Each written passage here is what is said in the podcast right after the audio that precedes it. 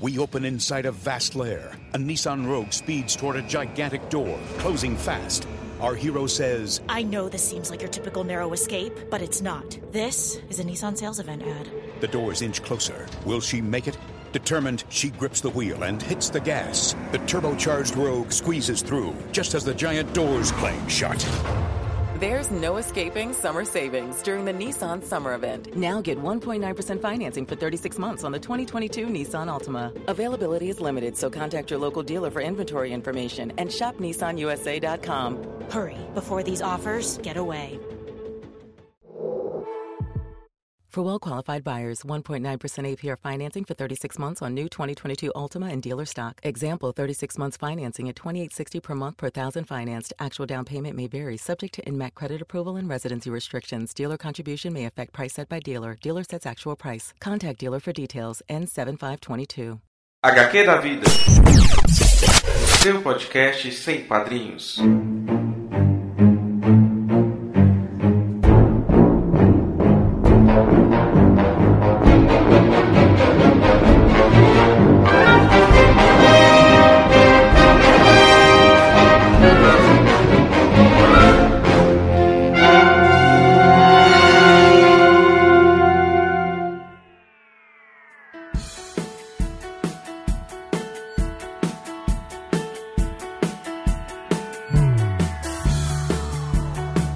Olá pessoal, aqui é Dan Carreiro e hoje eu sou a cota macho deste programa para falar sobre o Dia dos Pais. E hoje eu estou com Aline. Oi, gente! Ah, eu tenho que falar Aline Corogloiana, né? Porque esses dias me elogiaram porque eu falo Corogloiana na maior naturalidade. Corogloiana. Olha, quem te elogiou? Eu? Alguém Não, no Apple's Drag, eu acho, que falou, nossa, mas ele fala corogloiano tão naturalmente. Eu assim, Daí lógico. você fofa. confessou? Eu treinei tanto. Como é que é? Voltem lá no HQ2, se eu não me engano, né? Pra poder Isso. entender por que, É o que eu 3, falo o meu é o 3. 3, por que, que eu falo naturalmente. E eu também tô com Beatriz Santos. Oi, gente, tudo bom? Tudo bom? Tudo bom, meninas? Hoje nós vamos mostrar um tutorial de como é viver com pais. Preparem a treta. E também, gente, nós temos a nossa nova integrante do HQ. A partir de hoje, todas as capas que vocês irão ver para os nossos programas serão dessa fofa chamada Júlia Morena. Antes, né, Júlia, você vai ter que se apresentar para o nosso ouvinte, porque todo mundo já conhece a gente, mas não conhece você. Oi, gente. Obrigada por me receber aqui. É, tô super novata, tô muito ansiosa e coração batendo forte, porque vocês são é, incríveis. É, não sei como me apresentar. eu, tô, eu tô na letrinha da letra B, né? Que é B de bi, que é uma letra muito legal e muito apagada. Não sei o que dizer, na verdade, dá socorro. É Vamos lá, quem é você na fila do pão? O que que você faz? Qual a sua idade? Se você quiser falar para o ouvinte Ah. entender de onde, assim, né? Qual, de qual contexto que você fala? é, Qual a sua profissão, formação? Uhum. Acho fica legal para o ouvinte entender quem é Júlia Morena. Tá, me perdoe. Então, De frente com HQ, vai lá. então meu nome é Júlia, eu sou carioca, é, tenho 35, quase 36 anos, é, eu sou designer, trabalho é, já há muito tempo com isso, eu só fiz faculdade. E a Júlia também faz parte de um projeto que a gente tem lá no Webpau é Pedra, que é um podcast que é colaborativo. E aí a gente tá gravando um podcast sobre Star Trek, que não saiu ainda. Que ainda não tem no Brasil, né, meninas? É, ainda não tem. Ainda não tem no Brasil, mas logo logo deve sair pra vocês aí o Frequências Abertas, que tá lá, vai sair né, no feed do É Pau, É Pedra. Enfim, Júlia, seja bem-vinda a esse programa. Vai se adaptando, não repare a bagunça, ok? E muito obrigado, né, por virar aí a nossa mais nova capista, porque eu, sinceramente, eu fazia as capas só com dor e sofrimento, dedo no cu e terapia, né? Mas Enfim, muito obrigado e seja bem-vinda aqui neste programa. Hoje é um programa mais íntimo, né? A gente não tem pauta, é mais freestyle mesmo. Mas aí a gente vai começar e aí espero que o ouvinte curtam né, as histórias que a gente vai trazer para vocês. A gente trouxe histórias de um, dois, três, quatro, cinco pais e uma filha de LGBT. Recebi esse áudio aí de última hora, gente. É quase breaking news antes da gravação. E a Aline vai começar pra gente, né? Antes dela chamar o, o áudio do papai, ela vai contar um pouco como que é a história dela. A gente já pistolou com as mães e falou com coração e com pistola sobre as nossas mamães. E agora ela vai falar sobre o pai dela, que deve ser um corintiano também, né? Acredita que não? Olha só, gente, é golpe. É. Eu falei isso lá no, no Entre Fraldas lindo que a gente gravou, né? A minha doença pelo futebol veio da minha mãe, acredite se quiserem. Meu pai é um cara muito tranquilão, assim, mas acabou torcendo pelo Corinthians, né? Pelo amor todo que a família tem. Então, falar do meu papai. Meu pai é o Albert. É, meu pai sempre foi muito, muito, muito bravo eu e meu irmão, a gente se pelava de medo do meu pai, a, tipo, a vida inteira. Então, na minha cabeça, eu sempre fui pensando, eu falei, nossa, meu, quando meu pai descobrir isso, eu vou pro olho da rua, eu não vou ter onde morar, o que, que vai ser da minha vida? Eu tô fodida, como é que vai ser isso? E quando chegou na hora mesmo, é, eu tive a inversão dos valores, né? Eu tive a rejeição da minha mãe e o acolhimento do meu pai. Eu achei que ia ser assim a pior fase da minha vida e nele eu encontrei refúgio, encontrei amor, encontrei muita compreensão e e principalmente eu encontrei nele tudo aquilo que que ele que eu eu encontrei nele forças para ser o que eu sou hoje, não ligar para ninguém, cagar para que todo mundo fala. É, sabe aquela parada, ninguém paga minhas contas, né? Então, isso é, foi muito, muito do meu pai. Ele perguntou para mim se eu estava feliz, se aquilo me fazia feliz. Eu disse a ele que sim, que tudo aquilo era eu. E ele me disse que então não tinha problema nenhum para ele, que eu ia continuar sendo a filha dele que ele me deu educação e me deu valores o suficientes para ele saber que ele tinha uma filha boa e de caráter e que nada ia mudar aquela concepção para ele. E cara, foi um momento muito lindo, foi, foi muito importante para mim, porque eu acho que se eu tivesse a rejeição dos dois, eu não sei o que, né, como eu teria seguido pela vida. E, e até hoje ele assim, ele é muito compreensível, muito amoroso, gosta muito da minha esposa também, a trata como uma filha, tem muito carinho. É, faz até um bilu-bilu na, na carinha dela nos almoços de família. E então isso para mim enche meu coração, enche a minha vida. Eu tenho muito orgulho do meu pai muito mesmo. E mais uma vez eu tive, né, o privilégio de ser uma filha amada e acolhida nesse momento. Nossa, e relato, né? A gente espera dos pais, às vezes, uma, uma resistência maior do que, do que das mães, né? A gente acha que vai pro colinho da mamãe e às vezes temos papais tão mais abertos do que as mães, né?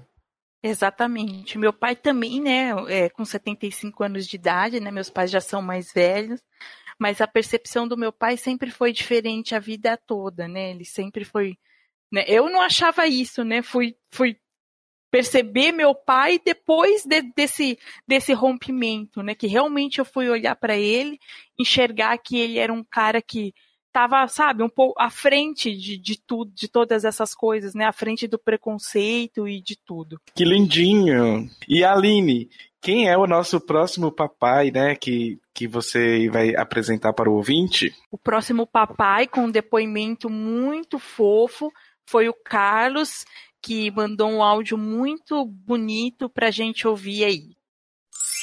Meu nome é Carlos Roberto da Costa, 64 anos, sou jornalista e psicanalista, casado, tenho dois filhos, um de 25 anos e outro de 22 que considera um menino trans.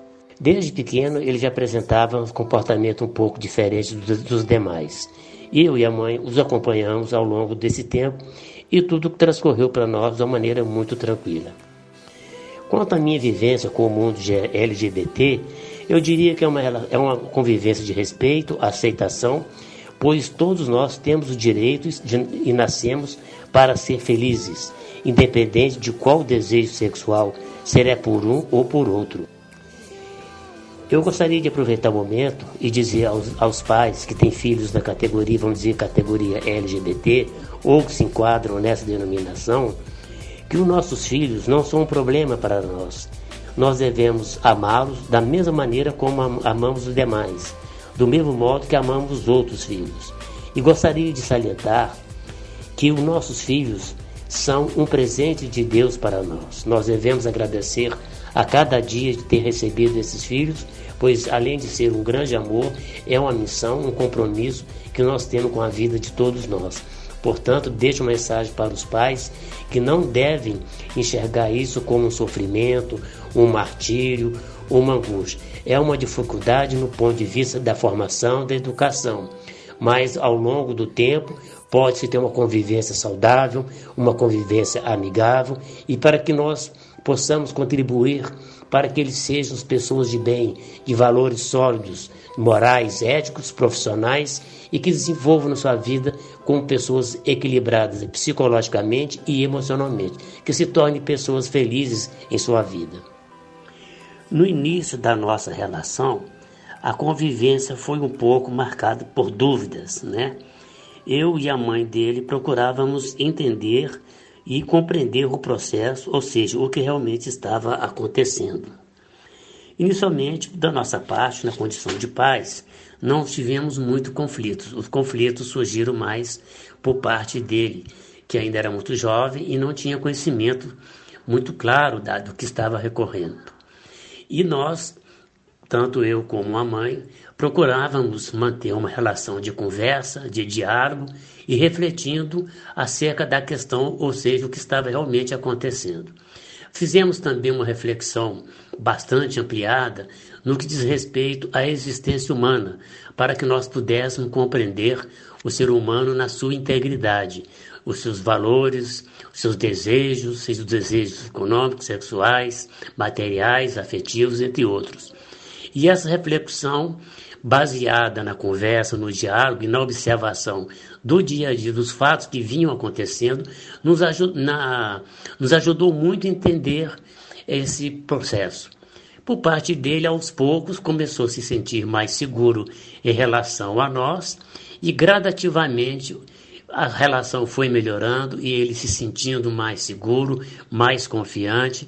Nós, por nosso lado, procurávamos manter uma convivência mais tranquila. Em certos momentos era um pouco difíceis o entendimento, mas a gente percebeu que à medida que ela foi se criando mais coragem, mais autonomia e, e sabendo que podia contar com o pai e a mãe para todas as demandas que poderiam ocorrer a respeito desse fato da sua, da, da sua existência, a, a os conflitos diminuíram, conviv a convivência ficou muito melhor e até hoje, graças a Deus, as coisas estão caminhando de uma forma bem mais promissora.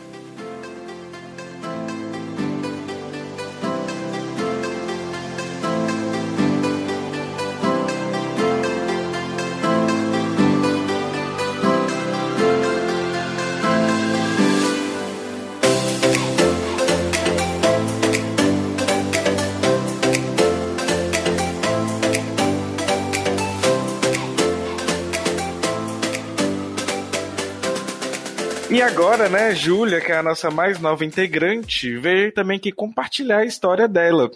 Assim como a gente compartilhou né, no, no cast passado como funciona a, a, dinâmica entre Sidney, a mãe dele, por exemplo, é, entre Bia, depois de 10 anos sem falar mais nada, né, Bia, com sua mãe sobre o assunto. Vamos fingir que não tem mais o elefante branco na sala? sim, sim, o elefante branco saiu da sala e é, digamos que é como se você sentisse aquele clima de ah, tudo voltou, entre muitas aspas, à normalidade. e isso, inclusive, é uma das facetas do apagamento bi, né? Sim, exatamente, porque é o que a gente sempre repete aqui, acho que a Júlia pode até concordar, é que quando a gente comenta alguma coisa ou expressa sobre bissexualidade, primeiro, peraí, mas você nunca foi assim? Como se houvesse um jeito específico de ser e de agir, enfim. e depois aquela coisa de Ué, mas como é que você pode gostar de um homem e como é que você pode gostar de uma mulher? Gostando? Gostando de gostando de uma pessoa assim por várias características que qualquer pessoa hétero, pan, gay gosta também? Então, acho que a gente é muito apagado nesse sentido. Parece que as pessoas têm um momento em que dá tela azul na cabeça. e aí, dona Júlia, como que funciona aí a sua situação como bi, né, na letrinha B aí? Sim, é, eu esqueci de comentar até que eu também estou é, no espectro da sexualidade, que eu, eu me descobri há pouco tempo, é, porque, enfim, a gente vai estudando sobre as coisas e, e você sempre se acha um bicho estranho, e aí eu me achei nos demissexuais, eu sempre tive essa questão de precisar de uma conexão e por isso sempre foi muito difícil. Eu sempre me apaixonei muito pelos amigos e amigas, né? E aí você fica assim, ah, isso é um encantamento ou eu tô apaixonado, né? E, enfim, apesar de eu é, não ter tido nenhuma experiência é, com mulheres, é, desde criança é, eu tinha certeza de que tinha alguma coisa ali que não era muito igual às outras pessoas. Eu acho que é, provavelmente para várias pessoas que são bissexuais é parecido, né? É, mas eu, eu me envolvi durante a vida com homens. É, e eu vivi, acho que até por eu ser DM, eu vivi durante muito tempo com pessoas específicas, né? Então eu tive um relacionamento de 10 anos que se transformou num casamento, que foi inclusive um relacionamento bem é, tóxico, eu sofri abusos, não foi legal, assim. É, hoje em dia já foi esperado, mas foi um relacionamento muito longo dos meus 14 aos meus 24 anos, e depois de mais dois anos de casamento. Então foi praticamente a minha adolescência toda, então eu não tive essa, esses momentos de até poder exercer minha sexualidade, experimentar e etc.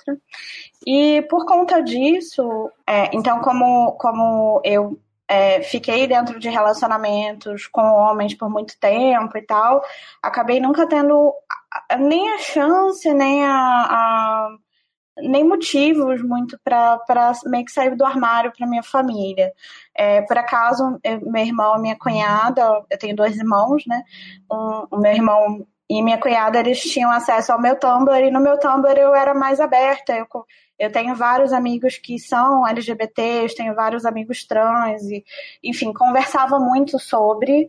E foi onde eu comecei a ler mais sobre todas essas coisas. E aí, é, meu irmão, ele já meio que sabe, ele, ele já meio que fala, assim, naturalmente. Eu nunca precisei muito sair, porque ele lia meu Tumblr, minha cunhada lia meu Tumblr, então eles sabem, né? E, e meus pais, eu tenho certeza que eu não teria muito, muito problema, porque é, a gente tem. É, eu tive um tio gay que teve uma rixa de família que minha mãe não teve nada a ver e ela, ela se ela fica bem triste de não ter tido contato com o irmão dela, porque ela tem três irmãos, um dos irmãos era gay, é, e esse irmão gay foi contar para o outro irmão que era gay, e a recepção desse irmão foi muito ruim. Então, ele se afastou da família inteira.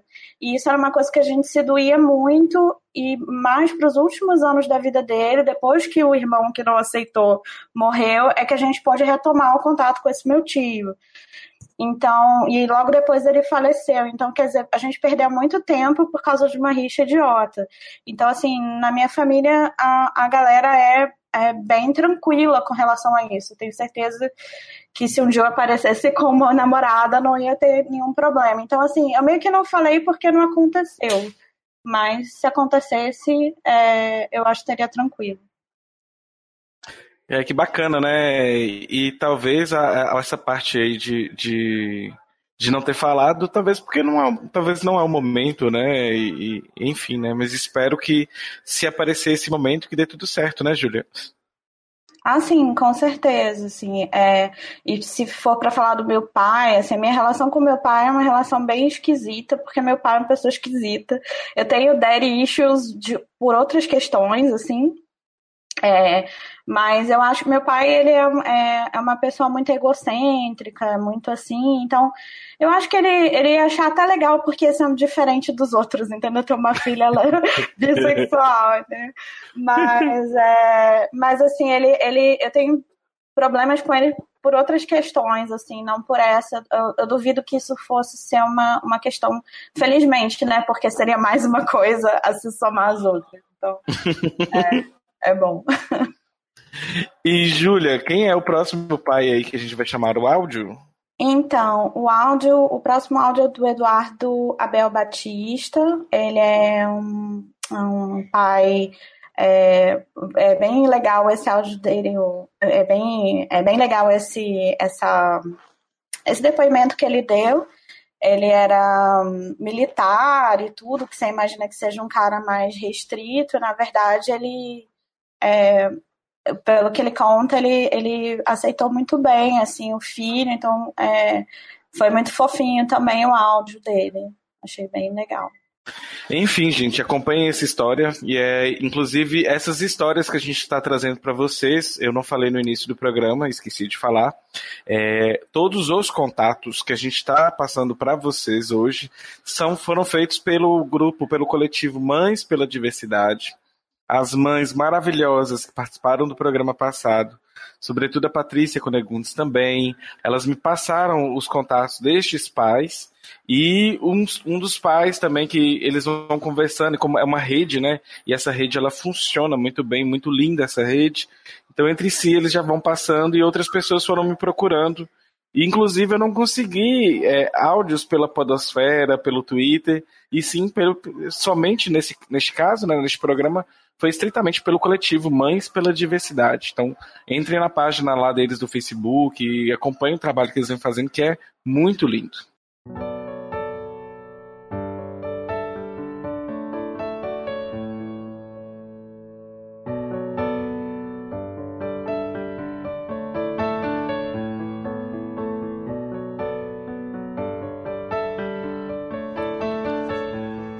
Olá pessoal, meu nome é Eduardo, eu sou morador de Contagem, Minas Gerais, sou militar reformado do Exército e tenho um filho que é LGBT. É, a nossa história é muito interessante porque desde a mais tenra idade a gente já desconfiava, né? Já percebia nele os o jeito, a delicadeza e tal. Teve uma vez, inclusive, que eu fui reclamar na escola, né, que ele estudava quando ele era pequeno, tinha uns oito anos de idade, que estavam mexendo com ele, chamando ele de bichinha e outras coisas. Eu me incomodei com aquilo e fui conversar com a diretora.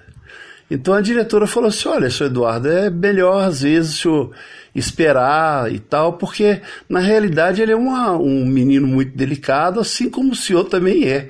Aí eu comecei a rir, que eu percebi que realmente é, é, ele talvez teria me puxado pela delicadeza, pela educação e tal, mas eu, com certeza, eu sou hétero e estou muito bem com a minha sexualidade. E ficamos, passou bastante tempo, a gente é, é, com aquela vontade de dizer para ele que a gente já sabia que ele era LGBT, que ele era gay, né?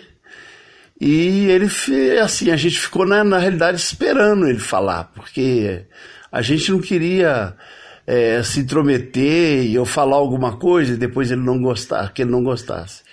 Mas algum tempo depois, quer dizer, bastante tempo depois, aos 18 anos mais ou menos, é que ele veio dizer pra gente foi quando nós dissemos para eles que para ele que a gente já sabia, né? E o agradecemos muito pela confiança que ele estava depositando na gente. e que a gente estava muito feliz dele ter chegado e falado que a gente já sabia, que nós ficamos felizes com isso. E se eu soubesse né, que ele enfrentar tanta barra, tanto preconceito, tantas coisas que é, afetam né, esse público, é, essa fatia imensa da sociedade, porque nós temos que desconstruir essa questão da minoria, que nós não somos minorias, nós somos família, nós temos pais, temos mães, temos irmãos, temos tios, sobrinhos. Quer dizer, cada um do LGBT tem toda essa gama de pessoas em torno dele. Quer dizer que não somos minoria, não. Nós somos maioria, sim. Nós temos que, nos portar, nos comportar na sociedade como maioria. E isso eu estou falando assim de eleições, especialmente para o Congresso Nacional. A gente tem que pensar mais sobre isso. E nós abraçamos nosso filho com muito amor e carinho. Hoje a minha esposa e eu participamos do coletivo Mães pela Diversidade, que todo muita gente sabe, é, quem quiser saber também pode procurar pela gente, que estamos aí na luta pelos nossos filhos LGBTs e estamos na luta por todos, todos aqueles que nos procurarem. É isso aí, gente. Muito obrigado, é o que eu tinha, é, é o que eu tinha a falar. Tchau, tchau, um beijo.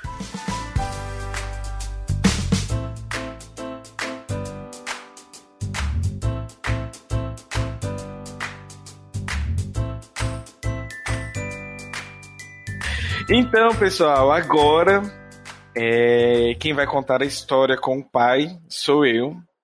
E meu pai, né, ele sabe que eu sou gay. Inclusive, ele sabe e na minha cabeça ele sempre soube.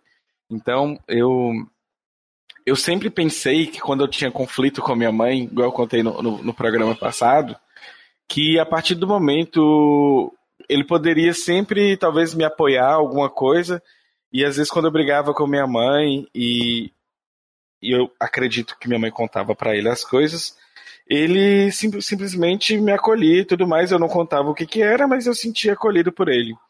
Então eu acreditava que ele sempre soube, ele não conversava porque era o jeito dele, e aí eu seguia a minha vida, porque assim, nunca teve como eu não ser um, não ser gay. Eu era muito criança viada, por exemplo. Então, assim, eu lembro até hoje quando ele comprou uma bola de couro, e eu lembro que isso deve ter sido muito caro para ele, porque ele era ele trabalhava em nível bem operacional mesmo numa empresa de iogurte na época. E aí ele comprou uma bola de couro, chegou para me dar todo alegre e, e, eu fiz uma cara de bunda provavelmente. E nunca joguei essa bola. E ele usou essa bola para ele que jogava essa bola aos finais de semana, que lá a gente morava num bairro bem distante assim da, da cidade. E ele ele e os vizinhos abriram, né, um, um campo de várzea, né, que fala. Eles mesmos capinaram e, e, montaram esse campo. E eu lembro dele jogando com essa bola e eu nunca quis, nunca me importei com essa bola. Mas eu lembro claramente deste evento da bola, porque eu lembro da cara de decepção dele de eu não poder corresponder às expectativas que ele tinha sobre mim. Mas aí a, a, ele separou da minha mãe quando eu era muito novo, então é, ele sempre foi um pai muito ausente em alguns períodos da vida. Então ele sumiu dos meus 7 aos 12 anos, por exemplo. Depois voltou, voltamos a ter contato, depois ele sumiu de novo. Aí depois a gente voltou a ter contato, depois eu sumi. Ele já era mais velho. Aí minha mãe morreu, ele voltou a ter contato de novo comigo. E tinha um contato esporádico. Eu não gostava muito de visitá-lo, mas ele me visitava frequentemente. E aí quando eu casei, aí eu falei assim, não, agora é diferente, né? Ele não vai visitar a minha casa, ele vai visitar a casa minha e do meu marido. Eu falei, eu mandei mensagem para ele, falou assim, pai, olha, agora você vai me visitar e tudo mais. É, a casa que eu moro não é minha mais, é uma casa minha e do meu marido. Eu estou te contando isso só para te preparar, caso você venha me visitar. Ele vinha seis em seis meses, alguma coisa assim do tipo. E simplesmente ele ignorou e fingiu de morto e sumiu. E aí meu irmão foi falar comigo, ele foi falar que, que Deus fez o homem, a mulher, blá blá blá. Aí eu apelei e tem outros problemas de, de, dele e da minha mãe. Eu fui jogar na cara dele o tanto que ele foi negligente enquanto homem, é, enquanto marido, agressivo. E aí eu falei assim, se Deus fez o homem e a mulher, o casamento seu e de minha mãe era uma bosta, e eu duvido que Deus aceitaria um, um tipo de coisa dessa. Eu não vivo um terço, um décimo do que você e, e fez pela minha mãe de ruim. Enfim, aí virou esse embate. E hoje ele fala pro meu irmão que se eu quiser posso procurá-lo. Tipo, se quiser vem me ligar. E aí ele. Mas ele não toma nenhuma atitude. Eu também não tô afim de tomar mais, não, sabe? Eu, é mais ou menos essa a nossa relação. É... Mas é um pai que também tem seus lados positivos, uma pessoa que me inspirou muito para o mundo dos livros. É... Toda vez que eu visitava ele nas férias, ele me dava tipo dois, três, quatro livros que ele comprava no sebo. A situação dele era muito apertada, mas ele, ele tinha o hábito de comprar livros em sebo, né? Que eram bem mais baratos. Então foi uma pessoa que me ensinou a, a, a ter esse espírito pela leitura. É, é uma família, a família do meu pai tem um, um lado artístico que, que, que, também me inspira. Eu tenho o meu padrinho, que é meu tio, ele é pintor. E, inclusive, né, meu padrinho ele vive totalmente isolado, sozinho, não casou, é, não poderia falar que ele era gay, não sei, não tenho a mínima ideia, mas ele também parece muito daquele estereótipo do, do cara que não se relaciona com ninguém, porque também pode estar no armário, sabe? Eu não sei se é isso, não sei se pode ser uma assexualidade, e aí, por falta de entendimento, né? Ele já tem quase 60 anos, não sei, nem a idade dele. Por falta até de entendimento, não, não vai buscar é, é, se entender, né? Igual a nossa geração hoje, a gente vai aparecendo termos, a gente vai entendendo a gente vai se encaixando, e isso é tão bom, é tão gostoso, é, dá uma sensação de alívio. Ao passo que a gente é assim, eu vejo que, que a família e essas pessoas mais velhas não entendem. Então, enfim, né? Eu achei que ia ser até difícil de gravar esse programa para falar isso, mas é, é, eu não sei se a gente vai criando uma casquinha, né? E para aprender a lidar com isso. E, enfim, meu pai, ele, ele é uma pessoa boa, uma pessoa muito honesta, muito trabalhadora. É, era uma pessoa de esquerda também, inclusive. Mas eu não sei muito quem ele é hoje, e a gente não tem esse contato, e, e é uma pena, né, assim. Porque, por mais que eu não tenha aquela admiração de pai, eu tenho admiração por ele como pessoa. E isso é importante também quando a gente tem um pai assim que a gente pelo menos possa admirar essa pessoa. Ele não é uma pessoa má, mas também não é uma pessoa que não sabe que não, que não sabe lidar, né, com, com essas questões. Isso também acho que tem muito de masculinidade tóxica, é, de preconceito. A gente, vocês vão ouvir alguns áudios de alguns pais. Os próprios pais de LGBT enfrentam preconceitos. Acho que esse medo, medo pelo filho, medo por si também, sabe? É, é como se fosse para tirar ele do armário. Recentemente mesmo eu dei uma entrevista e no jornal da minha cidade, mas que é o jornal da região, que pega na cidade dele, a cidade dele é pequena, e provavelmente eu uso o sobrenome dele, né? E depois eu fiquei pensando qual, qual deve ter sido a reação dele ao me ver lá, me posicionando como gay, como meu marido, e falando do podcast, né? Então, foi no dia do orgulho, e cheio de orgulho, né, de ser quem eu sou. Talvez um dia ele vendo isso, né, que eu que eu vivo bem comigo mesmo, com minha sexualidade e que eu não sou nada que um estereótipo que é pregado, sei lá, eu não sei que nem que passa mais na cabeça dele. Recentemente eu descobri que ele vê meus stories do WhatsApp, eu não posto muita coisa lá, mas quando eu posto, aí eu comecei a postar mais foto de drag, só pra ver o que, que se um dia ele esboça algum, algum tipo de comentário, mas também ele vê, fica calado, e eu sei que ele tá vendo lá, e deixo, né? Vamos embora ver o que que acontece. É, na academia que eu malho, uma prima trabalha, e aí é prima, mas a gente é uma família muito distante, não por treta nem nada, é aquela família que simplesmente cada um foi pro seu canto. Se teve treta, deve ser treta que eu não conhecia, porque talvez a época que eu não convivia muito com meu pai. Mas ela falou que, que ele estava revoltado, por que, a gente não. Eles não tinham contado para ele. Mas assim, ele sempre soube. E aí, não sei, aí ele, brigou até com, com os parentes dele em função. Deve ter sido alguma coisa de almoço de domingo, alguma coisa que deve ter surgido meu nome na mesa e não deve ter sido um almoço tão agradável, né? Enfim, essa é, é a história minha com meu pai. Queria ter um pai que fosse presente.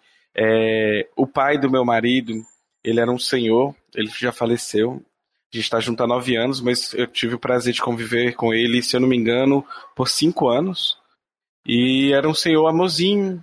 Acho que o primeiro dia que eu fui dormir na casa do meu marido, ainda namorando, né? A primeira vez que eu fui dormir lá, eu, ele morava no fundos, nos fundos, aí eu acordo, eu ainda não, não, entendia como era a dinâmica da casa. E eu já sou muito, né? Já, já, a gente já tava com intimidade e tudo mais entre a gente.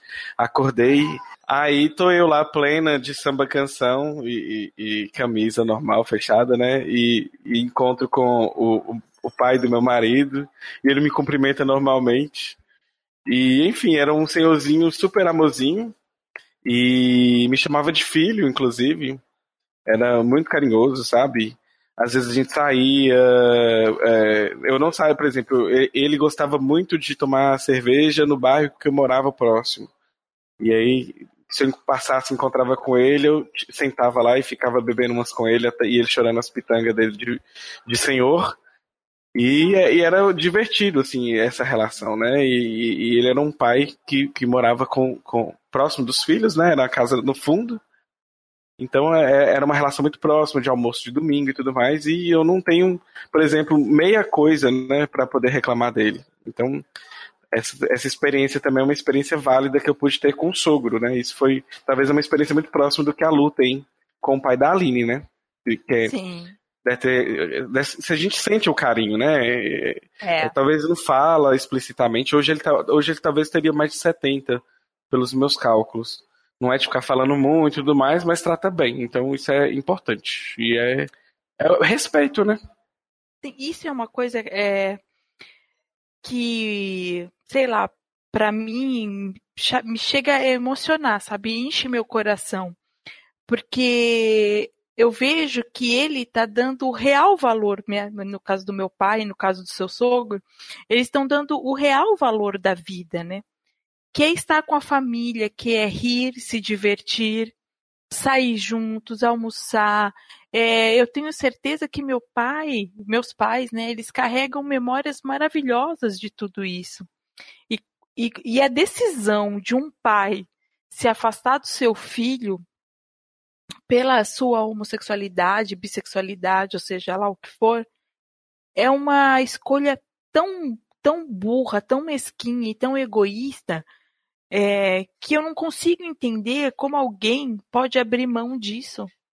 Eu não consigo entender como um pai pode abrir mão de, de, de valores que não tem preço nesse mundo, sabe? Então eu fico, puta, eu fico triste, eu fico magoada, porque eu, se eu tivesse assim, os meus pais assim, eu não sei o que seria da minha vida. Eu acho que, sei lá, eu seria uma pessoa extremamente triste e eu acho que eles também, né? Então eu lamento muito, eu espero muito que todos os pais, todas as mães repensem, pensem com o coração, pensem em cada dia das suas vidas e levem para si aquilo que realmente importa da vida, que é o amor para uns com os outros, porque o resto, nada, nada nesse mundo vale a pena. O que vale a pena é isso, é amor, é confraternização, é o sangue do seu sangue. Então eu espero muito que todos esses pais pensem no maior, na, na coisa mais importante do planeta, que é o amor. Ai, que mensagem linda! E Obrigada, diante, né? Uhul, como é que é? é? Atenção para a edição, coloque é, palmas, né? Obrigada, saiu do coração. E, e, agora, né, depois desse relato tão lindo da Aline, a gente vai ouvir o relato do Gustavo Shoa, que é um pai gay com uma filha trans. Olha que história linda que vocês vão ouvir aí em breve. Ele conta como foi o processo de tornar-se pai, né? Ele, ele e o marido dele, e eles adotaram, né, três crianças. E aí, durante o processo, eles foram descobrindo, e vocês vão ouvir essa história muito linda, gente, muito emocionante. E aí, é, espero que vocês gostem.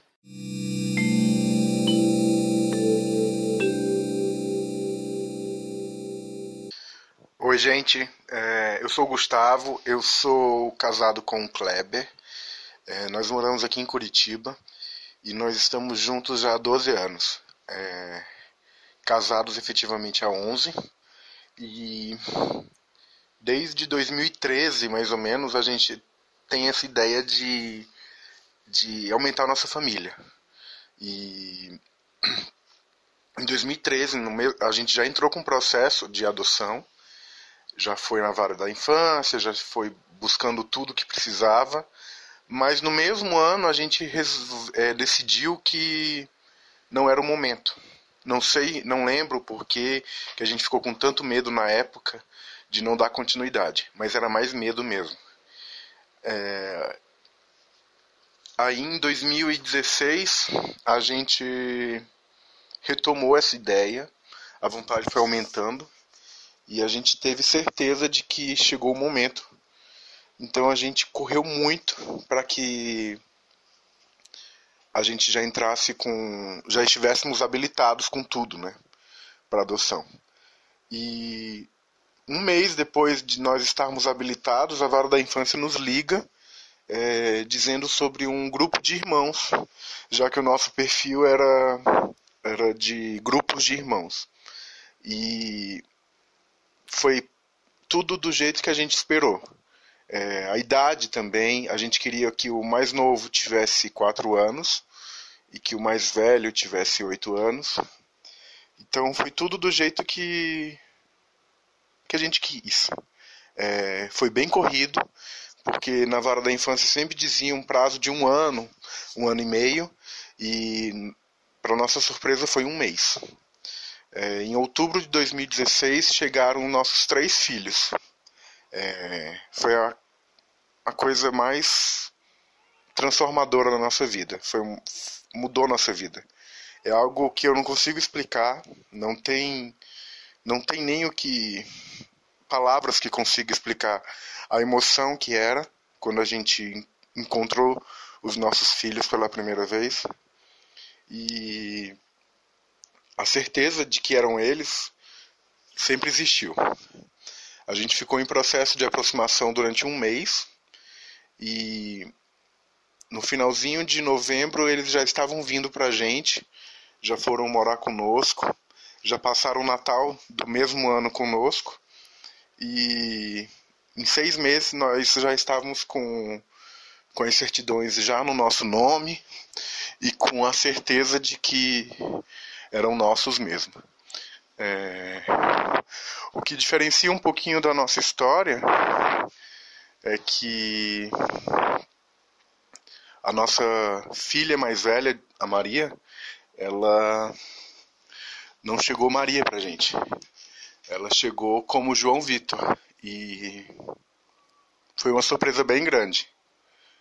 Foi foi, eu digo que foi um baque na época, porque a gente por mais que eu seja gay, é, casado, né, com o Kleber, a gente eu não eu particularmente não tinha conhecimento sobre criança trans e nem o nem que poderia existir criança trans, enfim. E quando a gente adotou, a gente adotou o João, que era um menino tímido, calado, mas era o João. E um mês depois, o João é, ganhou muita confiança e aí contou as histórias que já tinham passado, a vivência dele no lar, as coisas que ele tinha passado no, no lado biológico. E a gente levou em psicólogo, psiquiatra, e enfim, em um mês, dois meses, aquela aquela a realidade que ela que o João era uma criança trans só foi se fortalecendo à medida em que ele se empoderava cada vez mais. Até que um dia virou Maria Joaquina. Foi escolha dela e hoje eu sou pai da Maria Joaquina da Thalia e do Carlinhos. É, o Carlinhos vai fazer, está com 6 anos, a Thalia está com 8 e a Maria está com 10. São crianças é, que são super educadas. são lindas é, e são o melhor presente que Deus pode nos dar. Tipo, parece clichê falar uma coisa dessa, mas é uma coisa que eu falo, a adoção é muito boa, mas você tem que estar muito preparado, porque dói demais. dói. Hoje eu falo como dói ser pai. Como ter uma pessoa dependente de você, ter uma criança, ter um, um pequeno, tipo, sabendo que só pode contar com você, e às vezes você não está bem todos os dias, às vezes você briga no trabalho, às vezes você depende do trabalho, financeiramente tem alguém que depende de você e você sabe que só depende de você. E é complicado. E isso dói muito. Dói, dói saber que às vezes você não pode dar alguma coisa pro seu filho. Dói saber que. É, sem saber que você está fazendo melhor. Mas isso a gente vai trabalhando e eu acho que é um, é um sentimento que todo pai e mãe tem. E é um amor super verdadeiro. Eu acho que são as quatro pessoas que eu mais amo na vida. É o Kleber, a Maria, a Thalia e o Carlinhos. E todo dia eu tento ser uma pessoa melhor por causa deles.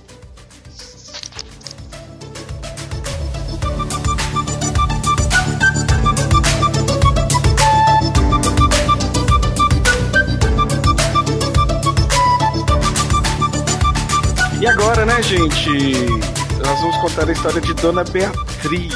Beatriz já contou pra gente a história da mãe, agora a história do papai, que talvez seja a mesma coisa, né, Bia? É, nessas horas dá vontade de virar assim, posso puxar a carta copélia do tomar lá da cá, prefiro não comentar? Pode, pode puxar, puxar a carta Glória Pires. Glória Pires. Não, brincadeira, brincadeiras à parte, mas assim, é, é um pouquinho mais difícil para mim falar sobre isso, porque, assim, não por conta da bissexualidade em si, meu pai não sabe, mas meu grande problema com ele não é isso. O meu grande problema com ele é praticamente desde que eu me entendo por gente, porque eu sempre fui uma pessoa que gostei muito de conversar, de discutir coisas, de querer conhecer as coisas, entender, conversar. E a partir do momento que eu fui tomando principalmente gosto pela leitura e aprendendo e lendo coisas e sabendo. Eu sempre tentei conversar com ele sobre as coisas, sobre questões LGBT, sobre política e tudo mais. Só que o meu, eu e meu pai, nós a minha mãe brinca que a gente deve ter alguma coisa kármica para resolver. E às vezes eu, eu, acredito e às vezes não. Porque eu gosto muito de conversar. Ele já é uma pessoa que ele é muito fechada. Ele não, não é de conversa. É aquele tipo de cara assim que a princípio, conversando com os amigos, quem, normalmente quem conhece meu pai à primeira vista acha ele um cara muito legal muito bacana, fala que não sei o quê, mas na real ele, ele é aquela pessoa que fala muito amenidades, ele não conversa profundamente sobre nada. E isso sempre me incomodou. Porque quando eu começava a discutir algumas coisas, até antes de, de me entender como feminista, quando eu discutia algumas coisas tipo, ah, isso é coisa de menina, ou mulher tem que fazer isso, tudo, eu começava a conversar e ele já dava logo um corte, sabe aquela coisa de a pessoa querer dizer que tá certo e acabou o assunto? E eu nunca fui muito de me deixar levar por isso.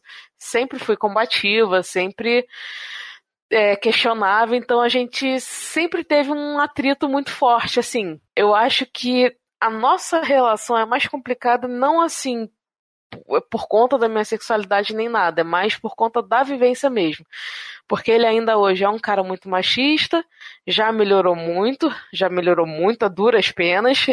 Eu, eu enchendo o saco dele para tentar conversar, já melhorou com, com relação a alguns aspectos até a coisas relacionadas à comunidade LGBT mas volta e meia é, é, ele é aquele tipo de pessoa que quando ele tá puto, ele solta todos os preconceitos possíveis. Solta frase racista, solta frase misógina, é, é homofóbico, é o pacote completo, entendeu? Então, é. Então, por essas coisas, eu nunca me senti segura em, em, chegar e tentar ir conversar e sentir necessidade de falar: olha, eu sou bi, eu sinto isso, eu tenho esses sentimentos. Porque eu já venho tentando a minha vida inteira e nunca consegui, entendeu?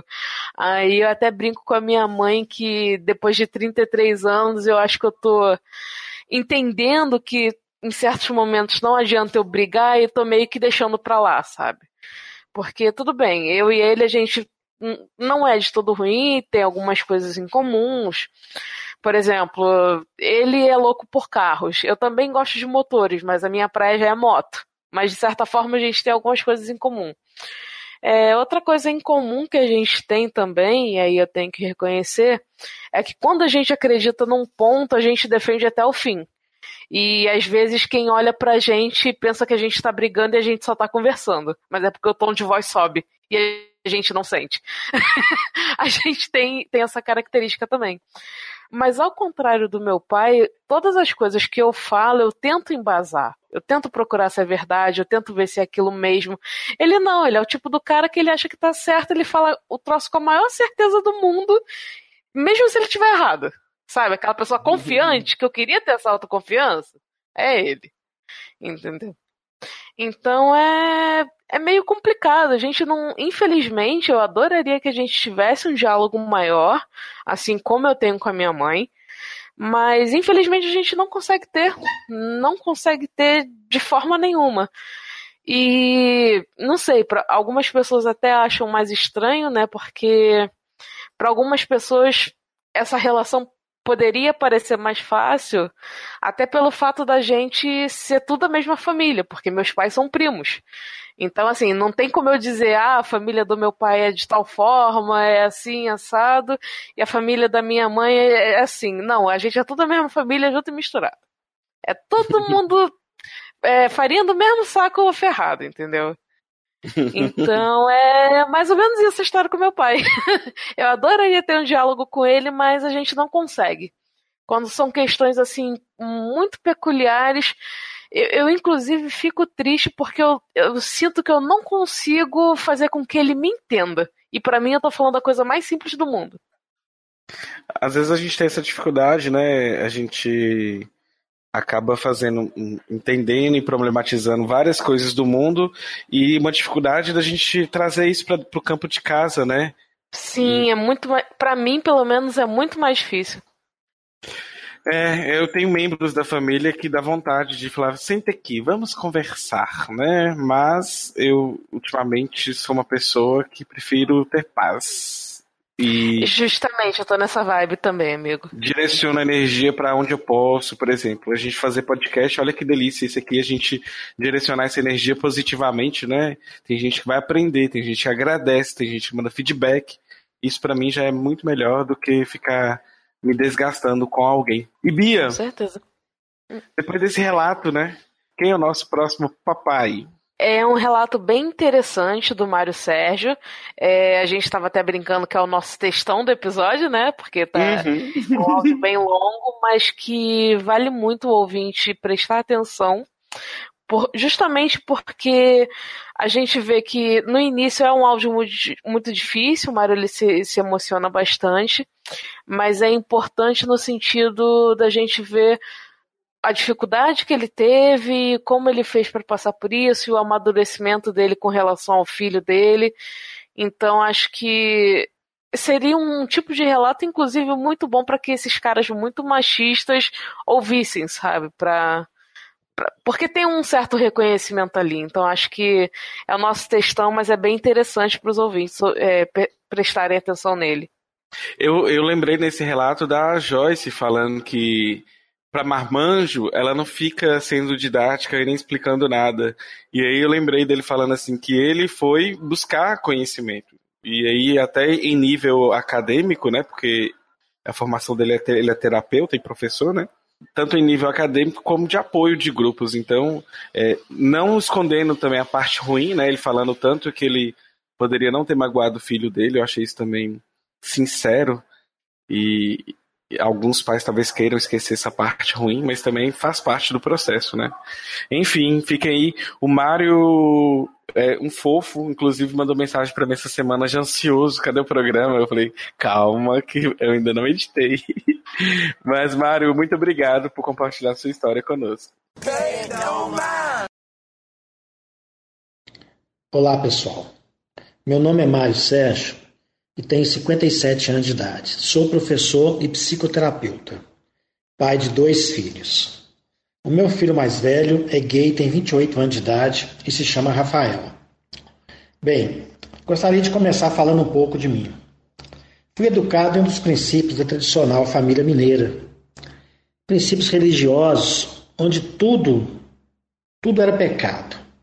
Já com 29 anos de idade, tivemos nosso Rafael. A alegria de ser pai tomou conta de mim. Sempre quis ser pai. Como pai, procurei participar das tarefas relativas aos cuidados do meu filho. Eu não queria ser apenas pai, queria participar. Eu não queria, não queria fazer como muitos da minha época faziam, deixavam o filho por conta da mãe. Quis participar e sempre participei. É, Rafael foi crescendo e havia algo de estranho nele, algo que não combinava com os outros meninos. Eu achava que aquilo era normal. Rafael, muito sensível, gostava das coisas de sua mãe. Adorava brincar de casinha e pintar sua prima para fazer teatro. Eu mesmo, certa vez, construí um palco de teatro para ele e na casa de praia que a gente tinha, construí uma casinha de praia para que ele pudesse brincar com seus bichinhos. E a mãe dele sempre me chamava atenção para determinadas características dele. Mas eu confesso que não levava em conta é, e muitas vezes afirmei para ela: ó, de tanto você ficar falando desse assunto, esse menino vai acabar virando viado. É, hoje, hoje eu vejo que era pura ignorância minha da época. Bem, mas era assim que eu agia. Sentia e ainda sinto muito cobrança sobre mim pelo fato de ser psicólogo, como se eu tivesse a obrigação de saber tudo e antever tudo. É, infelizmente, muitas vezes fui estúpido com ele qual me lamento muito. Hoje eu creio que essa estupidez era em razão de suas características afeminadas. E, inconscientemente é como se eu quisesse fazer aquele menino virar homem.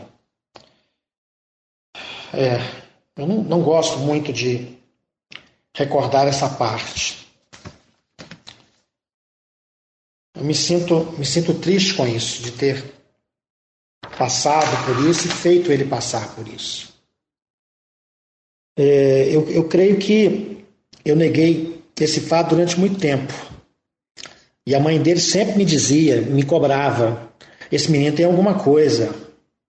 E principalmente por ser psicólogo, né? Como se eu devesse fazer alguma coisa para mudar aquilo. E, e eu não, de certa forma, não queria acreditar naquilo. Né? Na verdade, eu via nele muita sensibilidade, ele era muito parecido comigo. Pensava, ah, esse menino está me puxando, né? Também sou muito sensível. E eu nunca estive dentro de mim esse padrão masculino, de homem bruto e etc e tal. É, então o Rafa foi crescendo e cada vez mais sua mãe falava no meu ouvido. Na verdade, eu, eu via, ouvia, mas de certa forma não via. Bem, a adolescência chegou e Rafael, certa vez, trouxe para casa um rapaz, mais ou menos da idade dele, talvez um pouco mais velho. Era a época de Copa do Mundo, esse rapaz ficou lá em casa assistindo jogos, lá ele dormiu, e eu notei alguma coisa no ar. Mas, vendo a seleção jogar, né, e acabei deixando, ficou de lado, né. É, na verdade, na verdade, nenhum pai espera que seu filho seja homossexual. Aquela ideia, aquela hipótese, aquilo me trazia muito sofrimento. E eu não, não falava com ninguém. É, quem, quem iria me ouvir? E se meu filho fosse, fosse de fato homossexual? É, essas perguntas que, que ficavam na minha cabeça é, me traziam um certo sentimento de incapacidade. Tudo isso tomava tomava conta de mim. Bem, é, até que um dia, já aos 17 anos de idade, nós estávamos em, à beira da praia, já no nosso último dia de férias. Eu então resolvi apertar o Rafael para uma conversa para que ele dissesse algo. É, a sua mãe, a mãe dele, estava me deixando louco já com essa história. E essas férias, elas, assim, ela me importunava o tempo todo para que eu conversasse com ele. Então, é, nós estávamos na beira da praia, nos despedindo do mar, já no final da tarde. Eu resolvi então apertar uma conversa, mas na certeza de que aquilo era pura bobagem, que não tinha nada. Então, de, diante do, do, do meu aperto muito contundente, ele acabou me confessando é, que era gay. Pô, naquele, naquele momento, eu me lembro até hoje. Isso não sumiu da, da minha cabeça. As minhas vistas simplesmente sumiram. Eu fiquei ali sentado na cadeira, atônito, e fiquei olhando ali para aquele mar.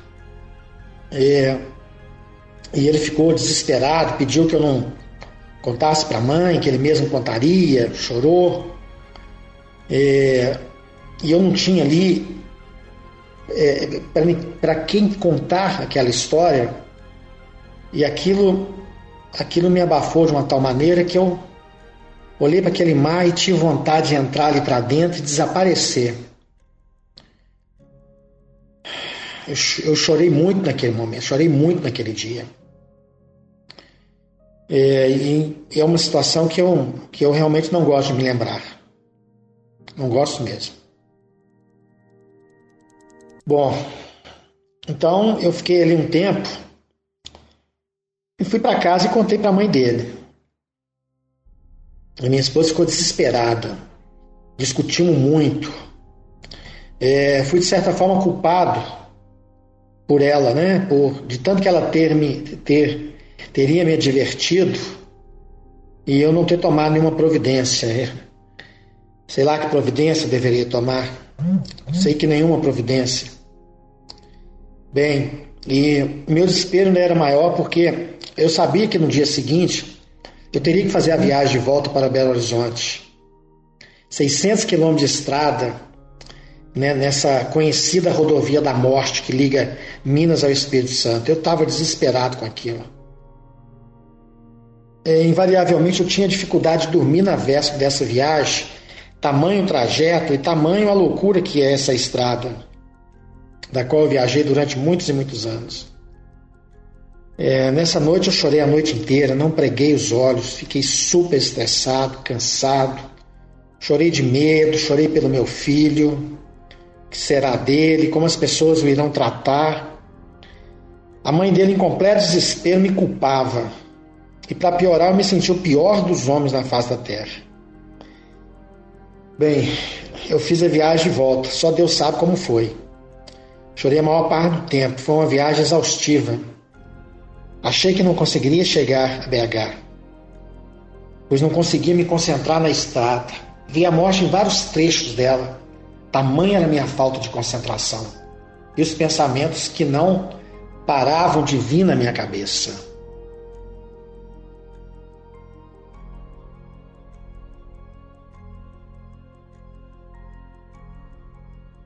Bem,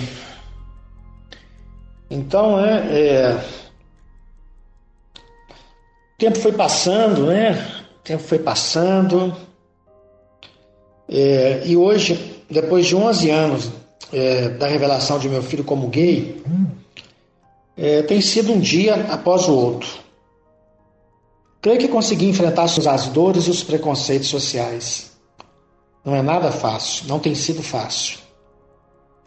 A saída que eu encontrei foi estudar. Estudei muito. Fiz vários cursos ligados à questão da sexualidade, homossexualidade. Fiz curso de extensão na Universidade Federal de Minas Gerais. Diversas formações eu fiz na Prefeitura de Contagem, onde trabalhava como professor e também assessor educacional. E os estudos foram me acalmando. É, na verdade, era uma forma que, que eu busquei para conversar com as pessoas sem necessitar em abrir com ela sobre minha realidade. Então eu caminhei nessa direção e passei também com meus estudos a intervir nas escolas da rede do ensino médio em Contagem, tratando dessas questões junto aos professores e alunos. É, na verdade, desenvolvi é, durante todo esse tempo, até julho do ano passado, quando me aposentei na escola, um projeto de educação de inclusão educacional, onde essas questões eram muito discutidas. Bom, é, com essas discussões, né, com os professores, alunos, eu fui me dando, fui dando conta de conversar sobre o assunto sem precisar de expor minha realidade. Minha esposa continuava falando sobre o assunto, chorava. Creio que, é, apesar disso, do desespero dela, eu acredito que para ela foi mais fácil. Que as mulheres, elas, elas, elas agem diferente de nós homens, né? Elas têm uma facilidade maior de conversar, de se abrir com as amigas. E, e na verdade, elas conversam sobre todos os temas. É, um, é uma situação que eu admiro muito nas mulheres, como elas conversam, como elas se abrem uma com as outras, e aquilo, aquilo produz um certo alívio. É, e na minha única tentativa de tentar conversar sobre esse assunto foi com meu irmão mais velho, seis anos mais velho que eu. Eu fiquei decepcionado, eu chorei a noite inteira. Não tive uma boa recepção dele, nenhuma. E acabei me fechando e fui estudar. Fui estudar, estudar, estudar, estudar. E estudava cada vez mais. É, não foi fácil, não foi fácil lidar com isso. Eu acho que para um homem lidar com essas coisas é muito difícil. A cabeça da gente não ajuda muito. Bom, é, eu vivia um dilema muito interno. Meu filho é homossexual, e aí como ia ficar? Eu precisava de protegê-lo. Eu, eu amava meu filho, eu amo meu filho. Então eu fui tentando, é, de certa forma, tratando de estreitar minha relação com o Rafael. E com isso fui descobrindo e aprendendo com ele muitas coisas. Meu filho é ator, sabe? Meu filho trabalha com teatro.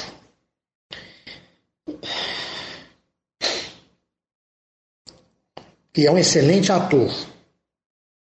Produtor, cantor, estuda muito, é extremamente dedicado e comprometido com o que faz. Eu, te, eu tenho muito orgulho dele, me sinto muito orgulhoso de ser seu, de ser seu, de ser seu pai. E eu me, me intitulei como fã número um dele. E a mãe dele veio competir comigo, né? Aí eu disse para ela que ela seria o fã número um A. O número um seria eu. Porque é, fui eu que, que, que tive essa ideia, que fiz essa classificação. Então eu me, me intitulo fã número um do meu filho. É, o Rafael ele, ele não tornou as coisas fáceis para a gente. O seu desejo de viver, de se afirmar como gente, né, de não esconder a sua homossexualidade, era muito forte. E isso, é, de certa forma, incomodava muito, porque o nosso medo, né, as pessoas vão saber como vai acontecer, o que vai acontecer, essas coisas que vêm na cabeça. E eu, como homem, muito medo de que alguém fizesse algum mal com ele, alguém pudesse agredi-lo. Mas essa essa tendência que nós pais temos, né, de certa forma abafar o caso, é, de ficar dentro do armário, né? Na verdade é ficar dentro do armário, criar essa zona de conforto. E eu ali no meu silêncio pessoal, nas minhas intervenções como assessor educacional, é, fui me dando conta da situação. Até que, finalmente, no ano passado, eu, eu saí definitivamente do armário. Literalmente do saí do armário.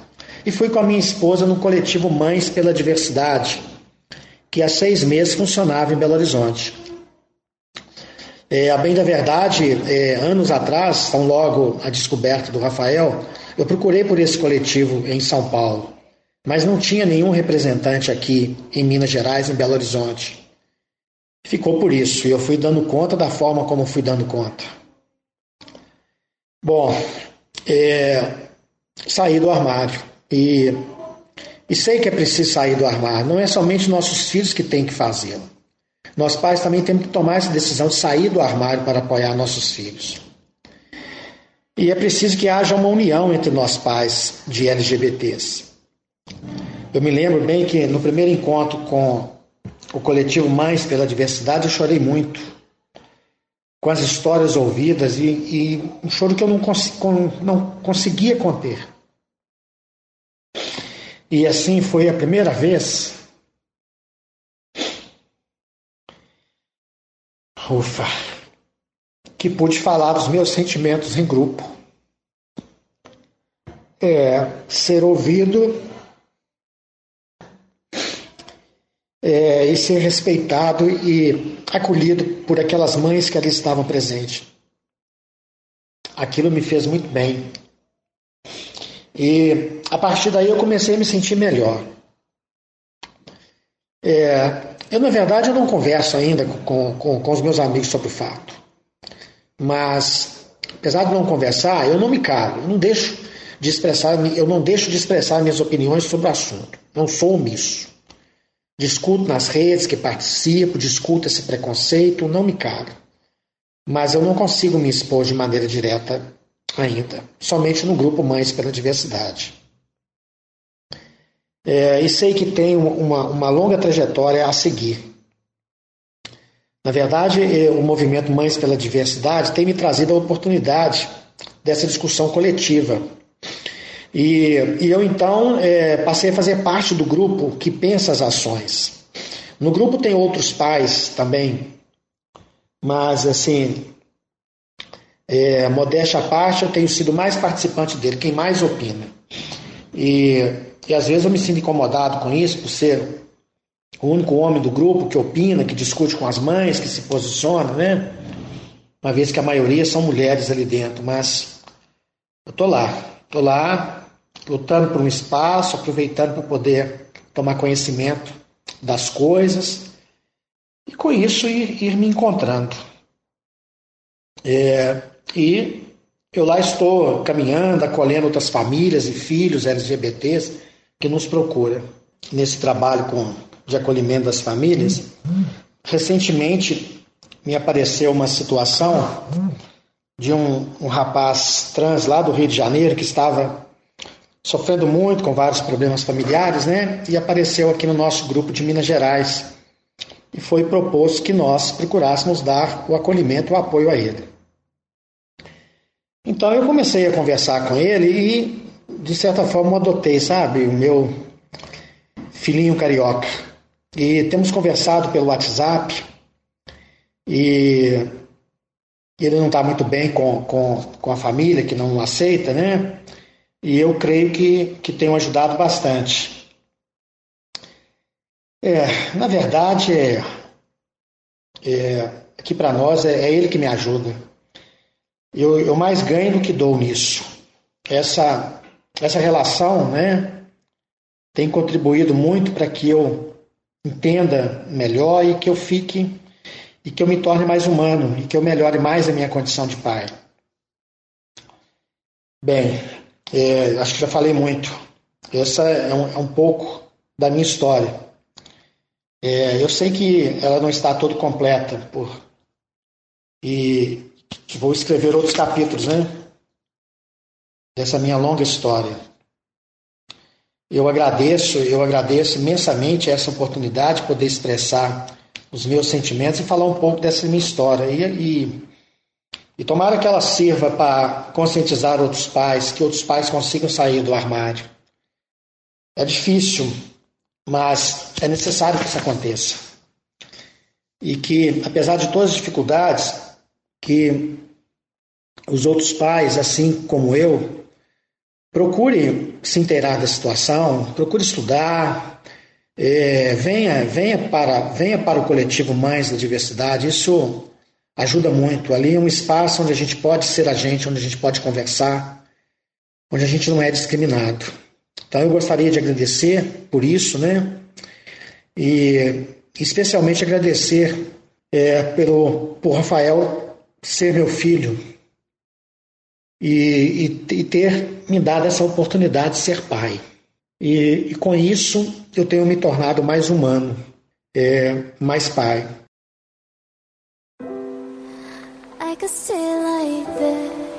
forever following you.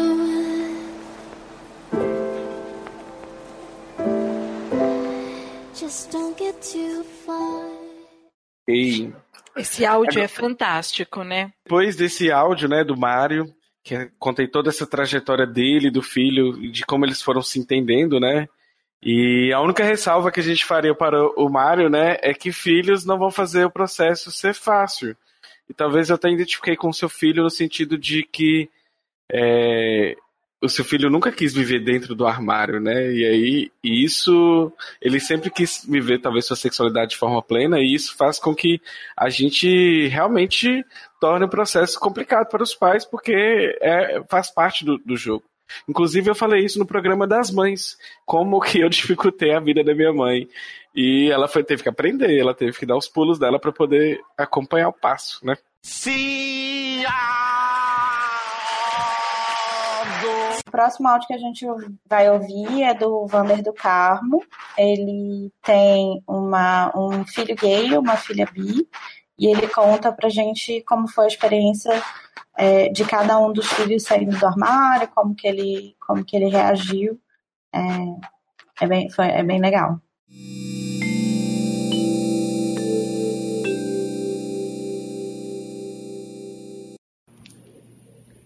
Meu nome é Jonathan Gonzaga, eu sou formado em designer de moda, eu tenho 21 anos e sou gay. Eu sou a Carol, tenho 20 anos, sou técnico em nutrição e sou bi. Bom, eu sou o Vander, sou pai do Jonathan e da Ana Carolina, sou o pai dessas duas bênçãos na minha vida. Eu sou tudo, faço de tudo.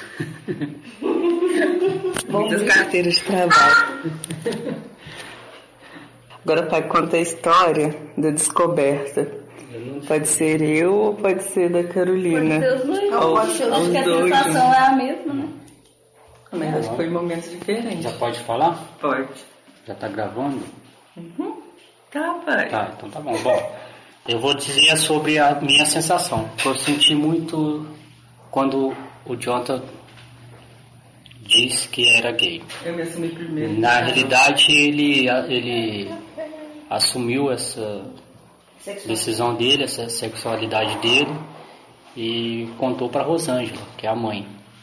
Eu, na realidade, como pai, homem e marido da minha esposa, eu já desconfiava já. No começo para mim foi muito difícil. Eu não aceitava não. Mas ao decorrer do tempo eu fui aprendendo a conviver e vi que a minha ausência, eu me resguardando e me deixando mais tudo correr conforme eles queriam fazer, eu sem me envolver muito, estava acabando me afa- afastando eu do, do meu filho, meu filho se afastando de mim. Mas, resumindo, eu aprendi a conviver e meu filho é uma bênção para mim. A minha filha, Ana Carolina, já foi tudo mais fácil. porque Quando ela decidiu também a sexualidade dela, já estava já com experiência com o Jonathan. É. Então foi mais fácil. O Jonathan passou tudo E- que não passou. E hoje é tudo na minha casa uma benção. Meus filhos são uma benção para mim, não me dá molação nenhuma, não, não são aquelas, aqueles filhos que vivem nas noites, usuários de droga, bebidas. Graças a Deus são estudiosos, já formaram aí suas faculdades, estão ainda estudando e graças a Deus eu aprendi a lidar com toda essa situação. Qual que é o conselho que você daria para os pais de LGBT? Ah, o conselho que eu dou é o seguinte: é melhor você aprender a conviver com as decisões que os filhos tomam do que rejeitá-los. Rejeitando, você corre muito risco de mandar seus filhos para o mundo aí fora, eles acabarem vivendo situações que o mundo só tem, que só tem coisas ruins para oferecer.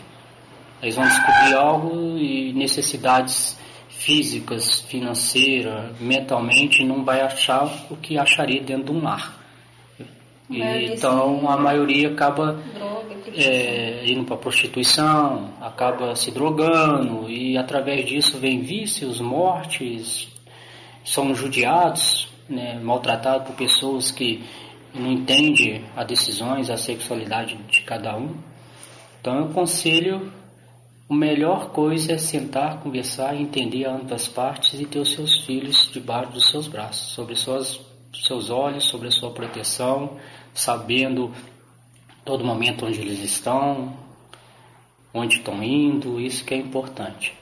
Eu temo muito sobre a vida dos meus filhos, porque esse mundo aí fora cheio de hipocrisia, cheio de diferenças, é, cheio de diferenças que causa aí muitas coisas ruins. Então são palavras que a gente for dizer, é, até magoa, machuca, que é muito triste o que acontece nesse mundo aí fora. Então eu aconselho que os pais aceitem as decisões dos seus filhos, ama eles, porque eles não, não são filhos do mesmo jeito. Nada muda. Nada muda. Pelo contrário, para mim tem sido uma benção meus filhos, como sempre foi e ainda continua sendo.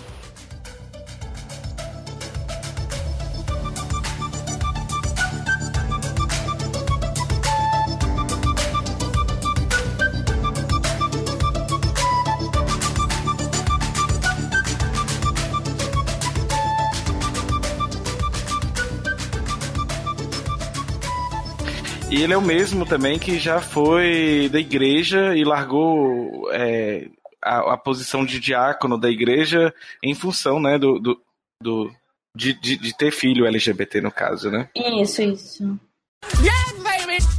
Gente, agora a gente vai ouvir um áudio super especial que é da Tainá Gontijo. Ela é a irmã, filha do nosso queridíssimo Danilo Carreiro um áudio super fofo, super emocionante, que ela vai contar o que, como é ser uma filha de um lindo LGBT. Escutem aí. Quero todos os meus biscoitos, gente. Pega, pega, pega, pega, pega, pega. Meu nome é Tainá, tenho 19 anos, fui criado por um LGBT. Eu me pediram para fazer esse depoimento sobre como é ser criado por um LGBT. Danilo, na verdade, é meu irmão, porém ele me cria desde o falecimento da nossa mãe, há 12 anos atrás, e eu tinha apenas 7 anos. É, desde então, ele foi realmente meu pai, tanto que as pessoas falam, ah, mas ele não é seu pai. Sim, ele é meu pai, ele me criou como pai. Eu obedeço ele como pai, eu respeito como pai. Nosso limite é de filha e pai, nós não temos o limite de irmãos. A gente não tem brincadeira de irmãos, porque eu não consigo ver ele como irmão, consigo ver ele como meu pai. Por mais que eu não chame de pai, eu só vejo na minha cabeça ele como um pai. Então tudo que fale, ah, o pai, na primeira, na, meu primeiro pensamento vem nele, não vem outra pessoa. Por mais que eu realmente tenha um pai verdadeiro, só que ele é muito ausente em minha vida, ele me liga quando quando é da necessidade dele, então eu não tenho um pai. Então, na minha cabeça, tudo que se fala de um pai, o primeiro pensamento é de Danilo que vem na minha cabeça. Nós nossa convivência é muito boa, nós somos muito amigos, muito companheiros um do outro. Tanto é que ele tá começando a vibe drag dele agora e fica aquela parceria, né? A gente brinca junto, ri, maqueia junto, troca maquiagem, experiências, eu ajudo ele, ele me ajuda. Então é uma vibe bem boa que a gente tá curtindo juntos agora e por muito tempo foi assim, sabe? Danilo sempre me instruiu nas coisas e uma coisa que eu não esqueço é, desses nossos momentos juntos é quando eu descobri gay. Eu tinha por volta de 10, 11 anos, a gente estava no centro fazendo um serviço de banco. E aí eu fui e perguntei, assim, você é gay, né? Aí ele, tipo, sério, travou, né? Falou, sou. Aí eu, e namoro com Wagner, né? Aí ele, sim. Aí eu falei, ah, legal. E isso para ele foi um choque, porque ele esperava que minha reação não seria essa, sabe? Ele achou que eu teria preconceito, que eu ficaria chateada, e para mim foi bacana, eu nunca tive preconceito com isso. E eu não sei porquê, eu sempre soube, soube respeitar essas coisas, sabe? É, preconceitos não nasce, se faz. É uma coisa que vem cultivando em casa e eu nunca fui cultivada a ser preconceituosa, por isso eu sou mais flexível com essas coisas. Eu sempre entendi muito essas coisas, tipo, sem entender, eu sempre respeitei, na verdade, muito essas coisas de trans, gay, lésbica. Tanto que na minha cabeça nunca foi uma confusão, é tipo, a pessoa quer isso, então beleza, deixa ela ser isso. Então todo mundo se espanta um pouco com isso, mas pra mim é normal, ninguém nunca me ensinou a ser preconceituosa, ninguém nunca cultivou, olha, fulano é, é bichona, essas coisas, ninguém nunca cultivou isso em mim, então eu agradeço a ele que me criou dessa forma. Ele nunca cultivou nenhum tipo de forma de preconceito em mim, e eu cresci uma adulta hoje tranquila, livre de preconceito. Não sou totalmente. A gente tem uns pensamentos que a gente carrega, umas falas, sabe? Essas coisas que a gente não tem como é, evitar. A gente tem hora que a gente muda e tal, mas ele sempre me incentivou, eu e meu, meu irmão do meio, a estudarmos, a sermos pessoas boas. E uma coisa que eu acho incrível nele, ele sempre quis ver o meu lado bom e ele sempre quis me mostrar o meu lado bom. Por mais que eu não visse, por mais que eu estivesse na pior, ele sempre mostrava o meu melhor lado para que eu tentasse evoluir, para que eu tentasse ser sempre essa pessoa boa. E muitas vezes eu caí, quem me estendeu a mão foi ele. Quem esteve lá para me levantar foi ele. Então eu só tenho a agradecer a ele por isso. Tudo que está acontecendo hoje, eu agradeço a ele. Tanto que eu brinco que esse ano é meu ano, porque eu fiz minha bariátrica, que era meu sonho. Eu fiz. Tô, comecei em faculdade agora, que era meu sonho, mas muitos me fizeram desistir, dizendo que eu não era pro estudo. Então ele me falou assim: você é, você é o que você quer ser. Então eu fui lá, ele me deu maior força, eu fiz minha bariátrica, ele me apoiou muito pré-bariátrica, pós-bariátrica, tem me apoiado cada dia mais. Entrei na faculdade, enfrentei dificuldades, convivi com antigos traumas meus e ele tá ali, lado a lado, me ajudando, me dando apoio, me dando força para mim crescer. E é uma coisa que acho incrível nele, é nunca deixar eu cair. E por mais que ele esteja no pior dele, ele sempre tenta me fazer melhor. Ele sempre tenta me mostrar minha melhor pessoa, minha melhor oportunidade, meu maior sucesso.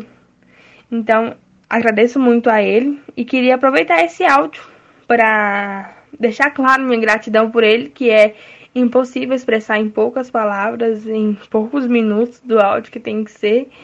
É impossível expressar o quanto que eu amo ele, o quanto que eu me espelho nele, o quanto que eu tenho orgulho da pessoa que ele se tornou hoje, da pessoa que ele é, da pessoa que eu amo. E eu quero muito, quando crescer, ser igual a ele, sabe? Ser muito corajoso, de enfrentar tanta coisa na vida e nunca desistir. Eu quero muito ter a coragem dele. Eu quero muito ter a força dele. Então, é isso que é ter um pai LGBT. É ter um amor, é ter uma força, é ter um carinho, é ter amparo, é ter ombro. É isso que é ter um pai LGBT. É ter to toda aquela base que a gente precisa pra gente poder crescer. É assim que é ter um pai LGBT. E eu amo meu pai LGBT. Obrigada. que lindinho. Ai, Nossa, emocionei. Tá vendo? Com isso Não a é gente diz- trabalho. Com isso a gente descobre encerra o que HQ da vida. Chega já. Beijo, gente. Até o próximo episódio. Ai, ai, agora vamos, como é que fala? É, eu vou, como é que fala? Corrigir a maquiagem, né? Limpar aqui. Ah, eu tava até desanimado pra gravar. Agora parece que, como é que fala? Ó, até Nada- animou, né? Viado. Até né? Ai, meu amor, te amo. Muito obrigado por essa mensagem linda. Espero que as pessoas entendam, né? Que pais gays, lésbicas, trans, bi ou qualquer outra pessoa que esteja na sigla são pessoas como qualquer outras pessoas e que a gente erra também, né? Como qualquer outra pessoa também erraria. Talvez se for um LGBT que siga mais pautas progressistas politicamente, a gente tenta educar com menos preconceitos possíveis. Enfim, né? Muito obrigado por fazer com que eu seja o melhor de mim pra você. Te amo.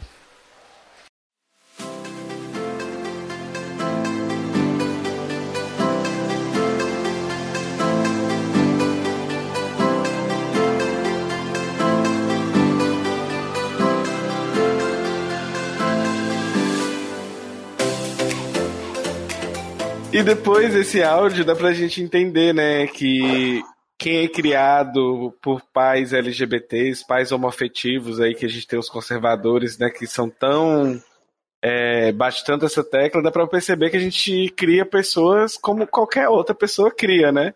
E tem todos os inúmeros defeitos, e ser gay não é o defeito nessa criação, né? Eu tenho outros inúmeros defeitos para poder falar onde eu errei nessa criação aí. A gente brinca, né? Eu fui pai muito novo, tive que assumir essa responsabilidade muito novo, mas onde eu errei não tem nada a ver com sexualidade.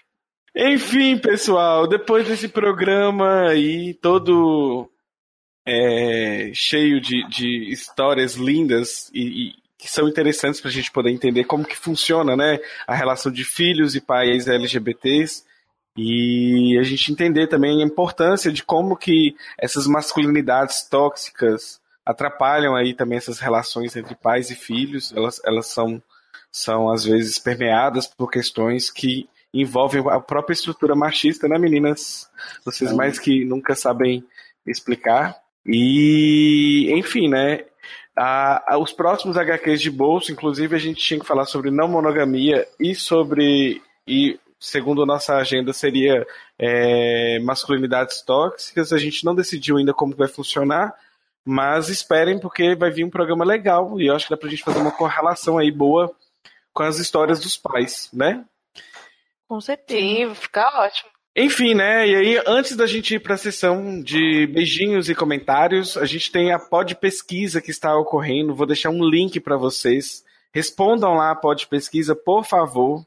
2018, assim como 2017, assim como 2016, assim como 2015, foi o ano, vai ser o ano do vai podcast. Vai ser o ano do podcast. então respondam lá pra gente poder, poder contribuir com informações. Você que é ouvinte aí da HQ, vai lá responder. O link está aí no site, viu, gente? Não fica no, no SoundCloud, a gente deixa no site do HQ da Vida, na, na postagem deste episódio. E agora vamos para a sessão beijinhos, né? Um beijo pra quem é DJ, um beijo pra quem é MC, um beijo pra quem é do bem, um beijo pra travesti. Não vou perder meu tempo lendo hater. E os beijinhos vão para quem? Vão para Wagner Coutinho, Fernanda Cari, Guilherme Piaça, Carla Gonçalves, Davidson Hoffman, Júlia Vargas, Jean Carlos. E também para Érica Ribeira, para Lígia Lila, para o Luciano Loureiro, para o Jonathan de Oliveira, para o Guilherme André Peretti, para minha esposa linda, Lucimara Sader Rosilas Corogluian, para o Walter Mastelaro Neto. E também para o Anderson da Silva, Bruno Narciso, Rodrigo Cornélio, Beatriz Michelon, é, Raquel Magro, Demetrios França, Rafael Almeida. Um beijo, seus queridos, e muito obrigado. E também, gente, temos aí a Valquíria Ferreira, a Carol Herrera, essa, esse, esse, nome chiquetoso de perfume, de marca, é, Fernanda Cortez, o Alan Daniel, o Bruno Colonese, o Gilberto Dias e a nossa mais nova madrinha, Lara Ramos. Seja bem-vinda aí a, a, a, este grupo de pessoas que apoiam este projeto e que, gente, olha, é, cada dia vai aumentando nosso patronato, é muito importante isso. E esse, esses dias, eu acho que foi no primeiro 3 de agosto, eu fiz o, o saldo do HQ da vida, né? E estamos ainda trabalhando com 152 reais negativos perante aí as mudanças que a gente fez, né, de caricaturas, de vinhetas.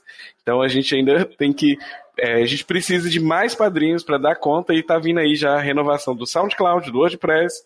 Enfim, muito obrigado a todos que estão nos apoiando e você chegou até aqui e quer nos apoiar, aproveite e nos apoie lá no www.patreon.com barra HQ da vida e também no www.padrim.com.br barra HQ da vida. Logo mais, graças aos padrinhos e madrinhas deste HQ, a gente não vai precisar repetir, porque já vai ter uma vinhetinha prontinha e espero que ela toque o coração de cada um. E agora nós vamos para a sessão de comentários, né, meninas? Yeah.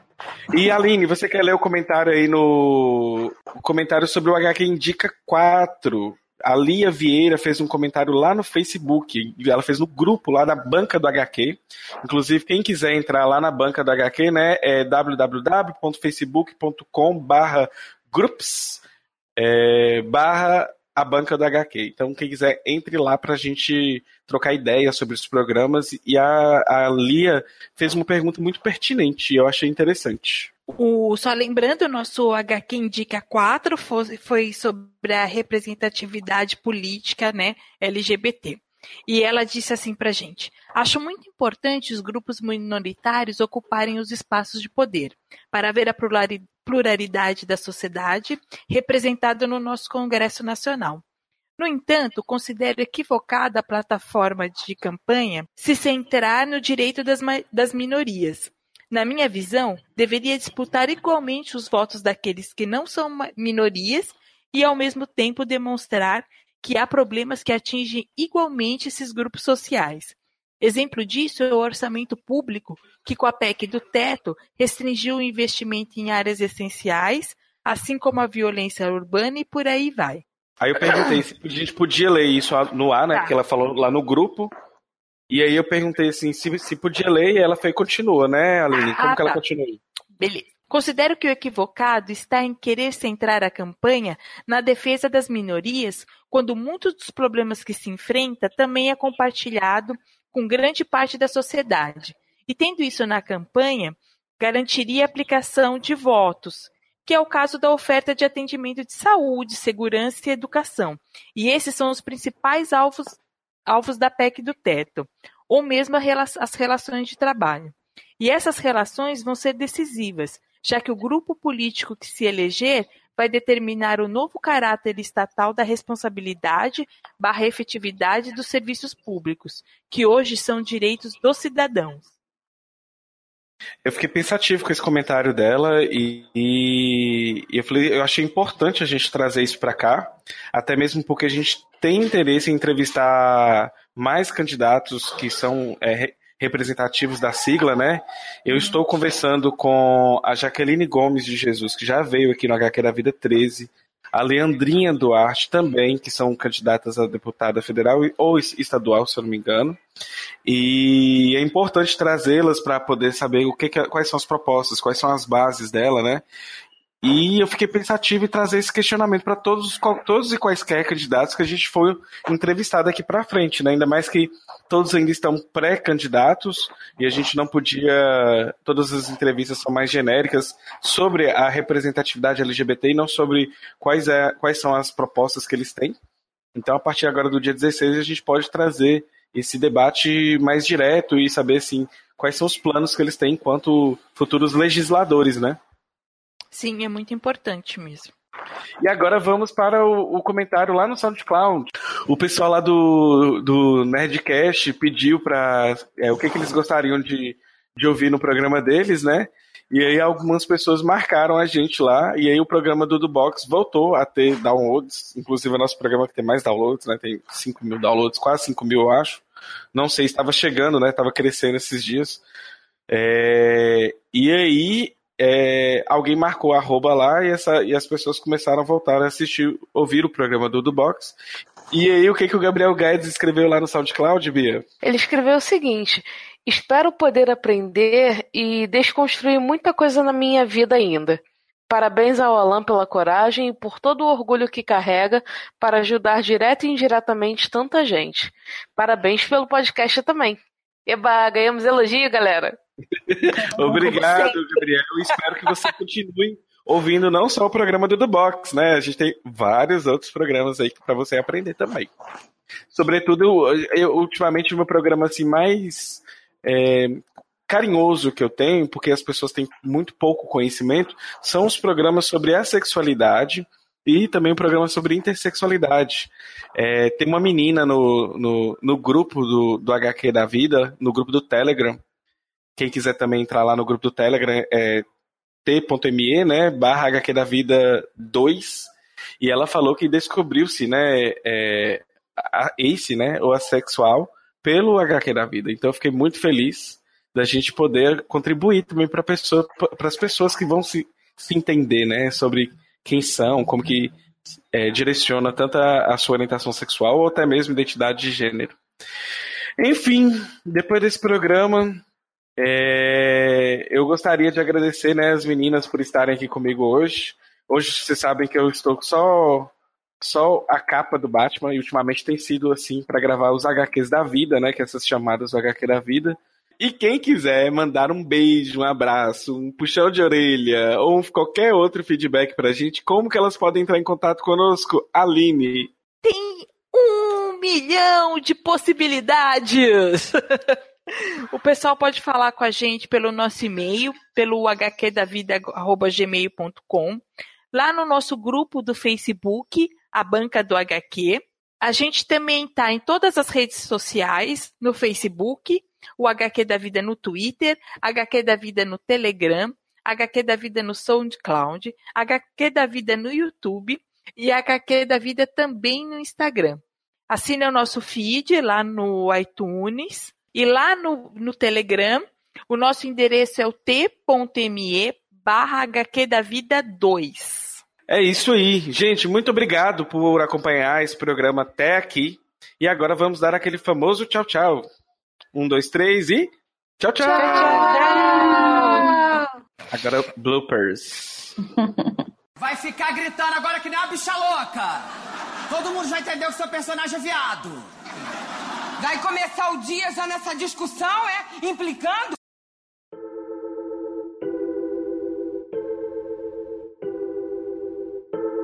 Ai, Leonina Biscoiteira. o quê? É Olha, a é? Leonina Biscoiteira é Dona Bia. Eu, eu sou sua biscoiteira. biscoiteira aqui em casa também, Bia. a Lu fez dia 22. Pô, no último ah. dia? É, no último dia. Ah, Quase virginiana, né? É, quase. Bem quase. Mas é Leonina biscoiteira também. Leonina são as melhores pessoas. Depois, talvez, os aquarianos.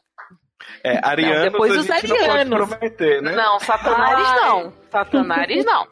Lá vem Júlia, a bullying. Eu sou libriana. Eu sou libriana, graças a Deus. Tô brincando. Não sei se, não sei se vocês gostam também, né? Vai que. O Sidney é libriano. Ah, então tá bom. É. Tô, tô, tô, tô bem.